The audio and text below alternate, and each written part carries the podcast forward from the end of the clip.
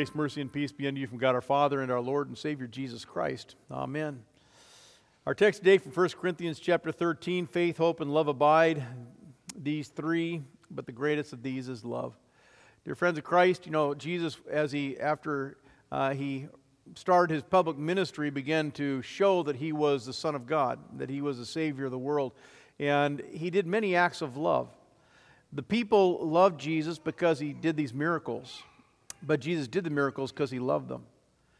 And there were people who just simply wouldn't recognize him. They knew he had power because he did miraculous things. But the demons knew, didn't they?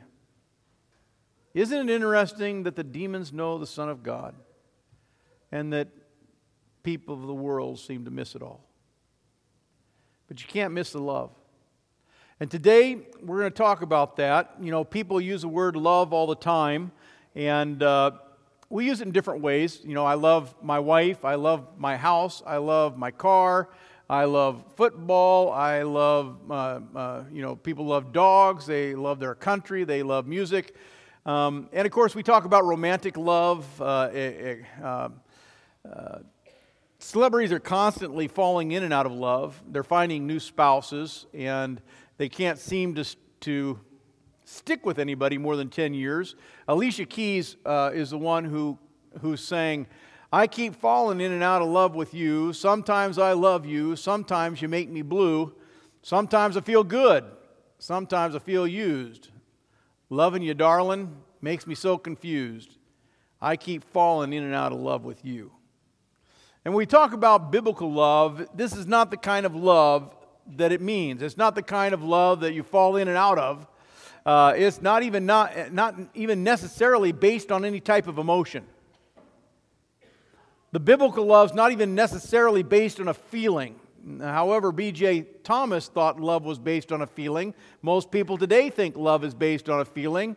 And of course, B.J. Thomas said, hooked on a feeling, high on believing that you're in love with me because I have that feeling. You know, many people believe that. That as soon as you fall in out of love, as soon as you love the feeling, you've lost the love. That's not true. Biblical love is different, is a different kind of love. This biblical love that God wants us to have is an enduring love that loves even when it doesn't want to, that loves even when it doesn't feel like it. It just commits and it never quits. It's always there. It's a love that never falls in and out. The biblical word for this love is agape. And of course, it's a perfect love. Uh, the, in, in the Greek, this word agape in our text of 1 Corinthians chapter 13, the love chapter, is used nine times in 13 chapters. And I don't know if you realize it or not, but agape love is an essential virtue that's found in Christian people. It's an essential virtue found in you. We're all commanded by God to agape each other. Even, even to agape our enemies. And certainly we don't feel like doing that, do we? This falling into, out of love is not based on a feeling. It is uh, this feeling, this, uh, this idea that love is a feeling, is, is based on Satan's work. Just love people who love you. If, if somebody, you know, as long as somebody loves me and somebody is good to me, I'll love them back. What kind of love is that?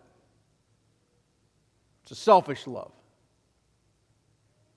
As long as you make me feel good, but as soon as you stop making me feel good, I'm going to stop loving you. And people understand that kind of love. There's grudges, aren't there? I'm not going to forgive that person. I'm not going to love that person. That kind of love's unbiblical. That kind of love is, is, is unholy. So I want us to consider the godly type of love this morning. The type of love that God says never fails. Our theme love is sacrifice. The Bible is very clear, and we're commanded to make sacrifices. The Bible says, I want you to love your neighbor as much as you love yourself. As, as much as you make sacrifices for yourself, I want you to love your neighbor that way. And from your confirmation days, do you remember uh, how to summarize the first table of the law? It's the first three commandments. Do you remember how to do that? Love God, right? Just simple love God. Make sacrifices to God. Put Him above all things. And then do you remember how to summarize the, the second table of the Ten Commandments, the, the commandments uh, uh, 4 through 10? How do you summarize that? Love your neighbor. And then how do you summarize all the commandments with just one word? Love. Agape. That's what God wants from you.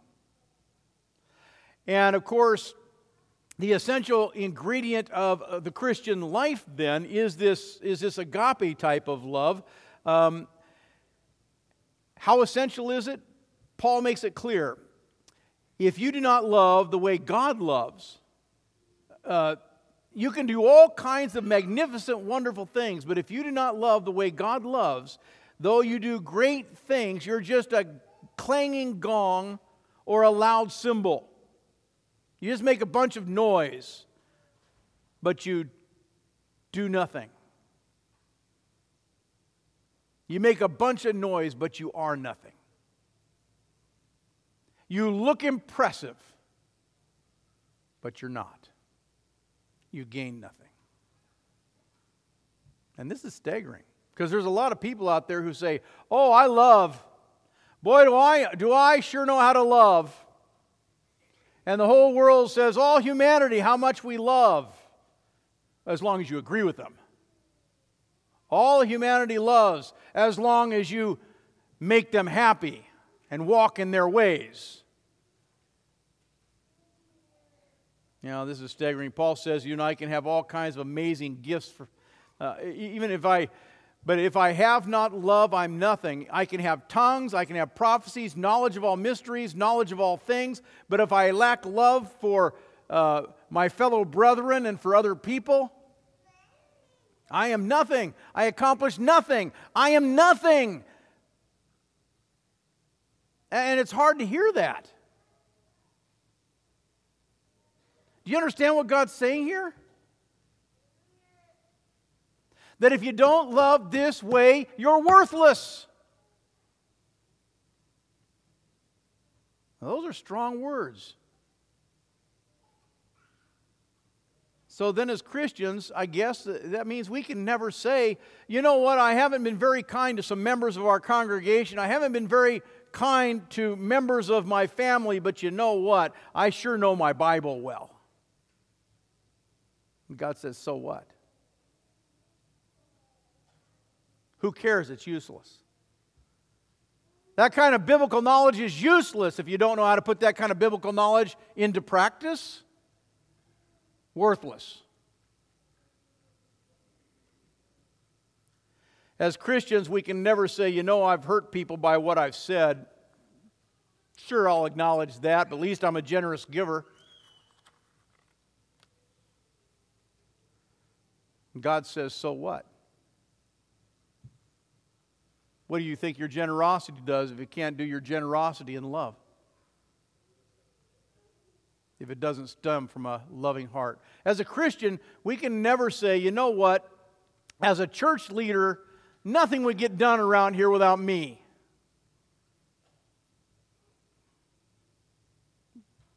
And of course, is that really true? Do you really think so highly of yourself? Do you think that you can lead without love? And you think leadership without sacrifice? You think leadership without sacrifice is really accomplishing anything? Leadership without loving sacrifice comes to nothing, it's worthless. Don't you see, we're talking about this kind of love, whether it's at home or whether it's in our community or whether it's in our church uh, or whether it's uh, in any place. We're talking about this agape love. And God says, without love, we are nothing. In fact, God's word said, He who does not love does not know God.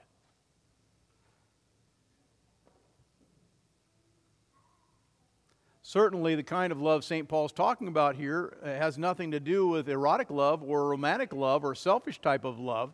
He's not, no, he's talking here about Christian love, isn't he? It's a different type of love. He's talking about this agape love, this love of sacrifice. People don't like loving in a sacrificial way. You see, agape love is not an emotion. It is not based on a feeling, it's not something you fall in and out of. No, agape love is constant. Agape love is commitment. Agape love is a choice, it's a behavior. It's what you do, it's a decision. And it's there for anybody, no matter how undeserved. It's called grace. God calls it grace. And that's how God saves you. God saves you with this agape love. By grace you have been saved. By grace, undeserved love, you have been saved. Through faith, and this is not of your own doing. This grace is the gift of God, a gift given to you because you don't deserve the gift. Do you want to see agape love? Do you want to know what agape love looks like? Do you want to see agape love in action? It's right there. Just look to the cross.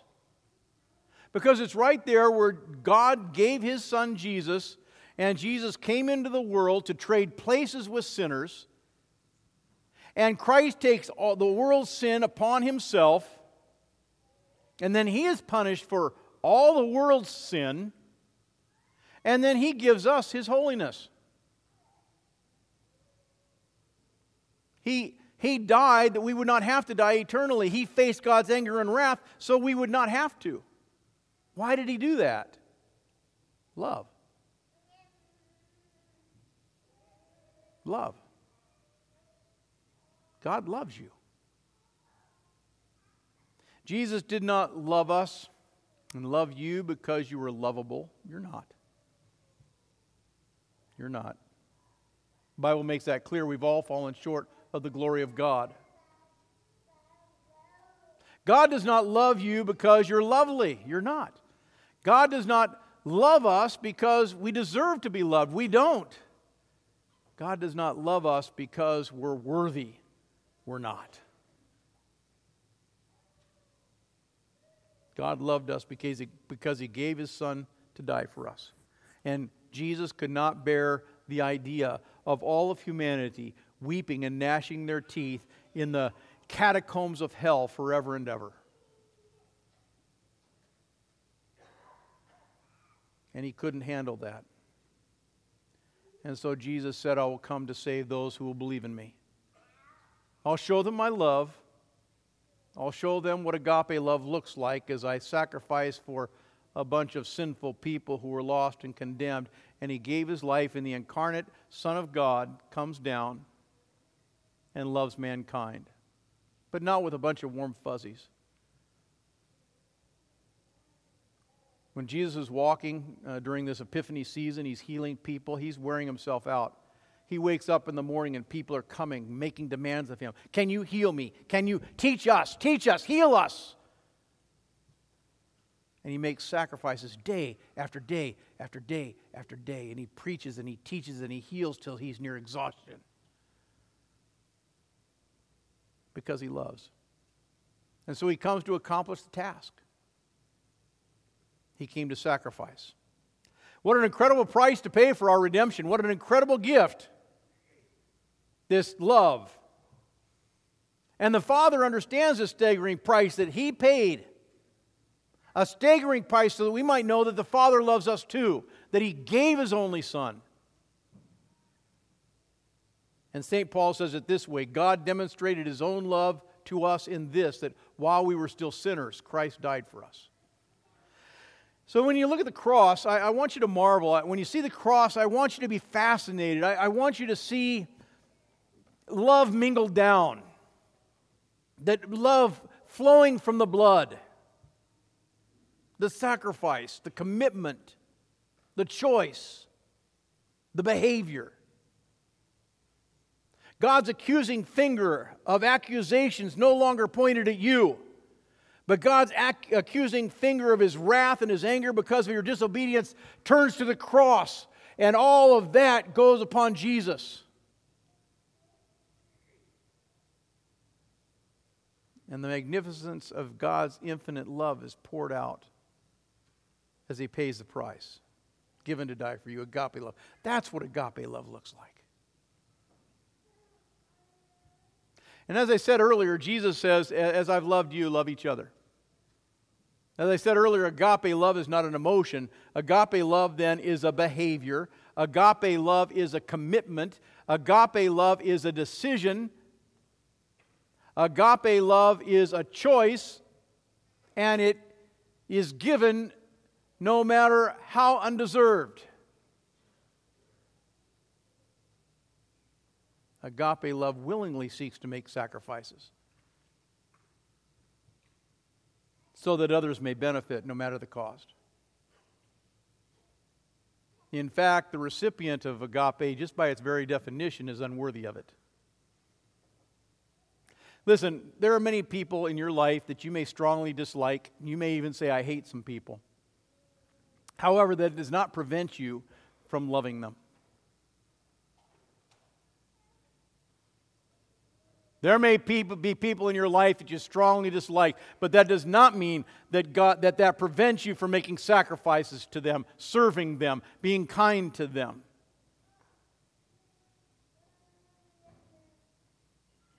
Jesus calls us to agape love all people. Let me illustrate a kind of agape love. Uh, uh, Dennis DeHaan, Jay DeHaan, in his book, tells a story about a little boy who was asked to save his little sister who had a blood disorder and she needed a blood transfusion. And so the family asked him if he was willing to give his blood. And the boy said, Sure, I'm willing to you know, help out my sister. And so they go to the hospital that day and they hook him up, and the blood transfusion's going on, and, and the boy starts to cry because you see, the boy thought that when they asked him to give his blood, that he was going to give all of his blood, and that he was giving his life in place of his sister's life. And that the parents wanted the sister to live and wanted him to die. And he did it anyway. It's no wonder Jesus upheld little children as examples for us to imitate as this kind of sacrificial love. Agape love. It's the way of God and it's how God loved us.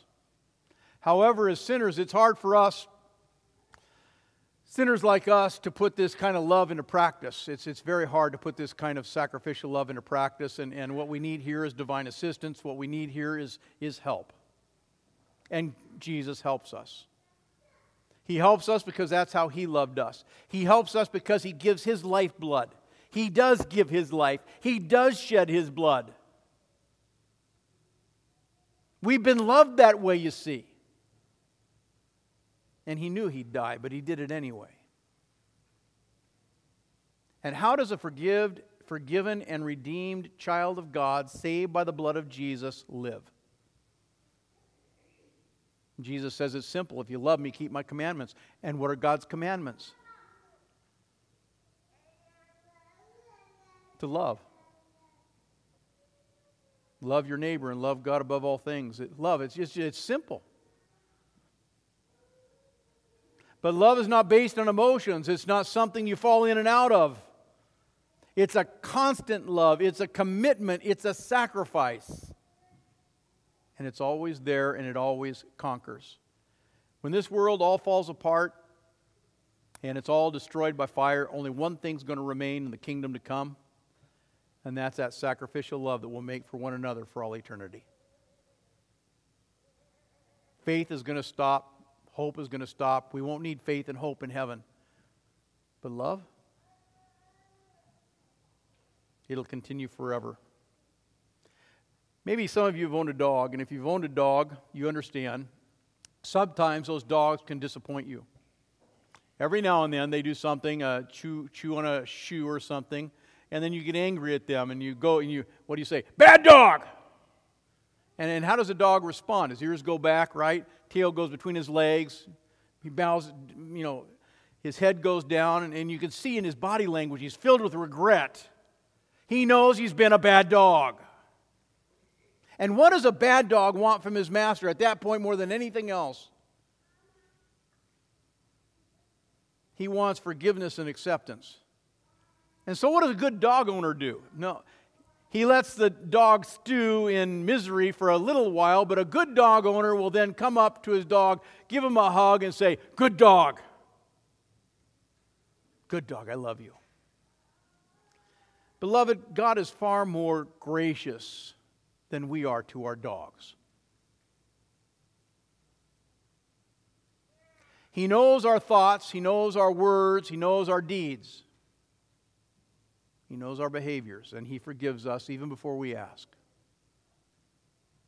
As St. Paul said to the Romans, we are justified, declared righteous, declared holy by His grace, by His undeserved love as a gift through the redemption that is ours in Christ Jesus. And the good news for us this morning, the good news as Christians, we live in that love constantly.